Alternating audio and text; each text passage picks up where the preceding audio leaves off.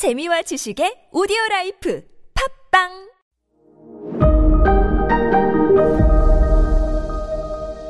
네, 여러분 안녕하십니까. 역사 스토리텔러 썬킴 인사드리겠습니다. 아우랑제브가 시크 교도는 거의 전쟁 machine으로 만들어 버리고 크, 실수했죠. 두 번째, 힌두 교도들도 엄청나게 탄압을 해요. 어떻게 코끼리를 신으로 믿냐? 어? 이런 무식한 놈들! 이단이야! 지렁이도 밟으면 꿈틀거려요. 1669년 대규모 힌두교 농민 반란이 일어납니다. 그렇죠. 죽을 때 죽더라도 한번 싸우다가 죽어야죠. 그런데 반란군이 뭘 하냐면 아크바르의 묘를 도굴까지 해버려요.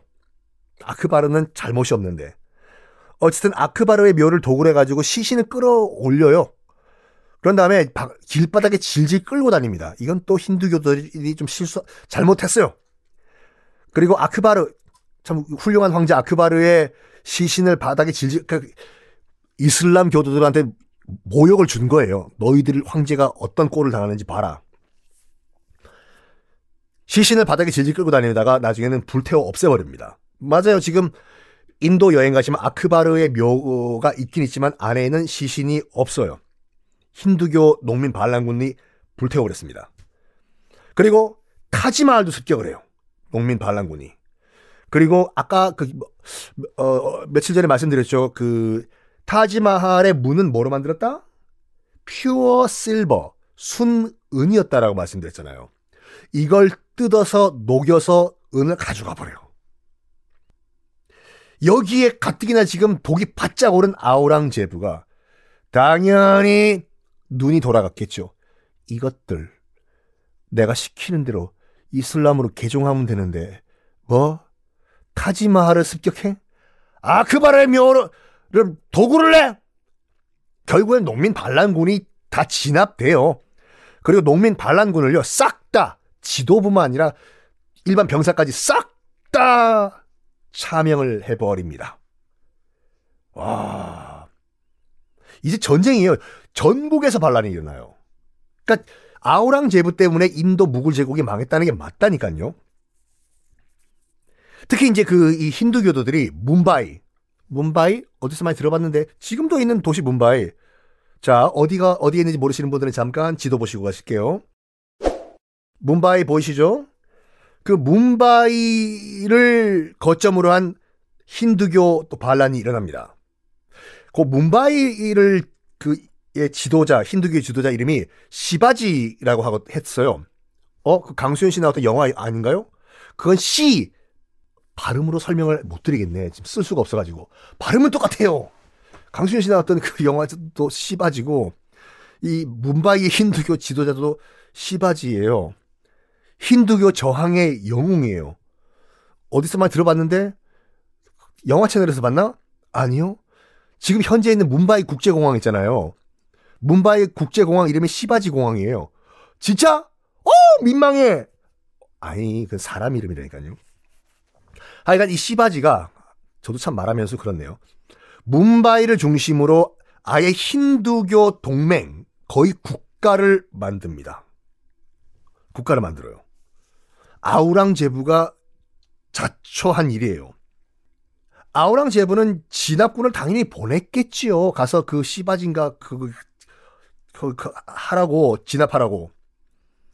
어 그 진압군 대장이 그러니까 그 아우랑 제부가 보낸 진압군 대장이 아들과 함께 참전을 합니다. 참전해요.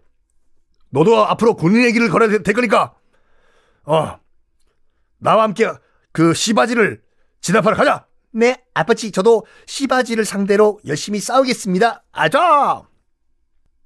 근데 시바지도, 어, 지금 목숨 걸고 싸우는 거지 않습니까? 자, 여기는 정말 지금부터 무법천지예요, 인도 무굴 제국은요. 그 아버지, 진압군 대장이 아버지가 보는 앞에서 아들을 죽여버립니다. 전쟁 중이에요. 전쟁 중. 거의 대등하게 싸워요. 진압군과. 거의 국가 형태를 만들었다니까요. 시바지가. 문바이를 거점으로. 아우랑제부는 약간 당황해요. 야, 쟤들 저렇게 세냐, 시바지가? 그래서 이 제안을 해요. 야, 시바지야! 그거 너 신변 보장해줄 테니까 이 수도 아그라로 와가지고 협상하자. 그래서 원래는 잡아 죽여야 되는데 쟤네들이 저렇게 쎄, 쎄단 말이야? 와가지고 그럼 협상 좀 하자. 어이 와 와 와 너 안 죽여 안 죽여 안 죽여. 어 내가 보장할 테니까 와가지고 아그라에 와가지고 우리 뭐 휴전 협정을 하든지 뭐 협상에 일로 와 일로 와 일로 와 가요. 시바지가 아그라에 가요. 아우랑제브와 협상을 하러. 근데 너무나 거만하게 군 거예요. 너무 이 시바지가 이마셔 아우랑제브 그것도 너무하는 거 아니야? 우리 힌두교도 좀 먹고 살아야 될 거 아니야? 어떻게 싹싹싹 씨를 말려? 약간 비매너 거만하게 행동을 했다고 해요. 그래가지고 저거 저 저 저 저 저 저저 야, 화, 역시 오냐 오냐 했더니 뭐 나를 지금 뭐 어? 지금 뭐, 뭐 둘리로 하냐 뭐 야, 야. 약속을 신변 보장을 해주겠다는 약속을 깨버리고 감금을 해버려요. 시바지를 아그라 성에 결론만 말씀드리면 겨우겨우 탈출을 합니다. 아그라 성을 탈출한 이 시바지가 탈출해가지고 봐라 쟤네들은 약속 깬 애들이다. 끝까지 저항을 해요. 하지만 이쪽은 무굴 제국이에요. 썩어도 준치. 결국엔 1689년에 시바지가 아우랑제브가 보낸 진압군에 체포가 된 다음에 뭐 당연한 얘기지만 처형을 당합니다. 하지만 시바지는 처형을 당했지만 그 이후에도 문바이 지역에서 힌두교들은 끝까지 저항을 해요. 언제까지? 무굴 제국이 망할 때까지 저항을 해요. 그래서 지금 두 대표 종교 있잖아요. 시크교와 힌두교 두 양대 종교를 둘 다 적으로 만드는 거예요. 언제까지 싸우냐? 무굴 제국이 망할 때까지. 결국에는 이거 때문에 무굴 제국이 망해요. 그 바로 다음 해에 안 망한 게 다행이죠. 자, 이 무굴 제국 그 다음에 아우랑 제부는 어떻게 됐을까요? 다음 시간에 공개하겠습니다.